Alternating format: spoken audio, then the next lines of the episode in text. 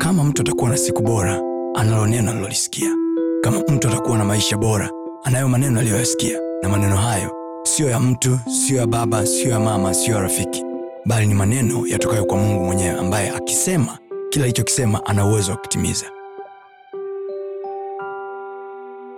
God does not give a man a wife just like that. He gives a man a wife into the vision. Kwa mtu kabla hajatafuta mke kwanza, ahakikisha amekaa kwenye vision, ili yule mke aje kualign with the vision. Mke asiye kuja kualign with the vision, tayari ni tatizo kabla halijaanza. Na wafikirisha tena. Watu wangu wanaangamia kwa kukosa pasipo maono watu. Hiyo neno pasipo maono liko sehemu mbili. Moja linasema watu wanashindwa kujizuia. Pasipo nini? Maono. Alafu tena nasema pasipo maono watu wanafanya nini? Wanaangamia. Leno wanashindwa kujizuia maana yake there is no limit when there is no vision. Watu wanafanya tu kilela. Watu wanaenda kila mahali. Watu wanaingia kila nyumba. Wana hook up na kila mtu. When there is no vision, young people cannot hold themselves. Pasipo maono tena anasema watu wanaangamia. Maana yake nini? Pasipo maono ndoa zinaangamia.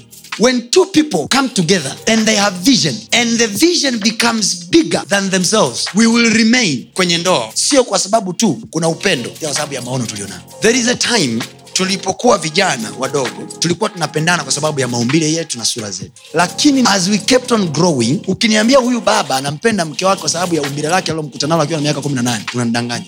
This time there is a vision that keeps them. So vision is the one that fuels them. Maono ndio yanawapa ile force ya kuendelea. Kwa maono sasa ndio yanakuwa mchango mkubwa kwenye upendo. Kwa maono yanaturudisha pamoja, yanaturudisha kupendana tena, kujaliana tena. So namjali mwenzangu kwa sababu ana maono na mimi nashiriki maono yake. Na mimi namjali mwenzangu kwa sababu anayasaidia maono yangu. So without her I cannot do it, without me she cannot do it. Kwa we keep on going to there. Not because I love you, I love you too. You look sexy, you look sexier. No, no, it's not about you look what, you look what. Because in a real sense, kwa sisi ambao tuko kwenye ndoa muda mrefu, we know we may be in the marriage and inaweza ikakata wiki hamjakutana kimwili. Because you are focusing on a certain agenda.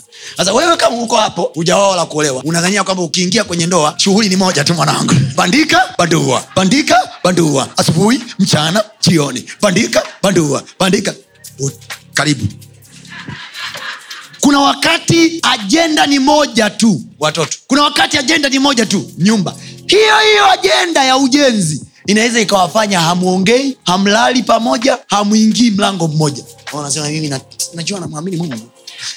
Siku nikimpata wangu muandani. Jamani nitakula. Yaani niwaambie ukweli, hata mahusiano yana raha kama mna kitu mnachokikimbiza pamoja.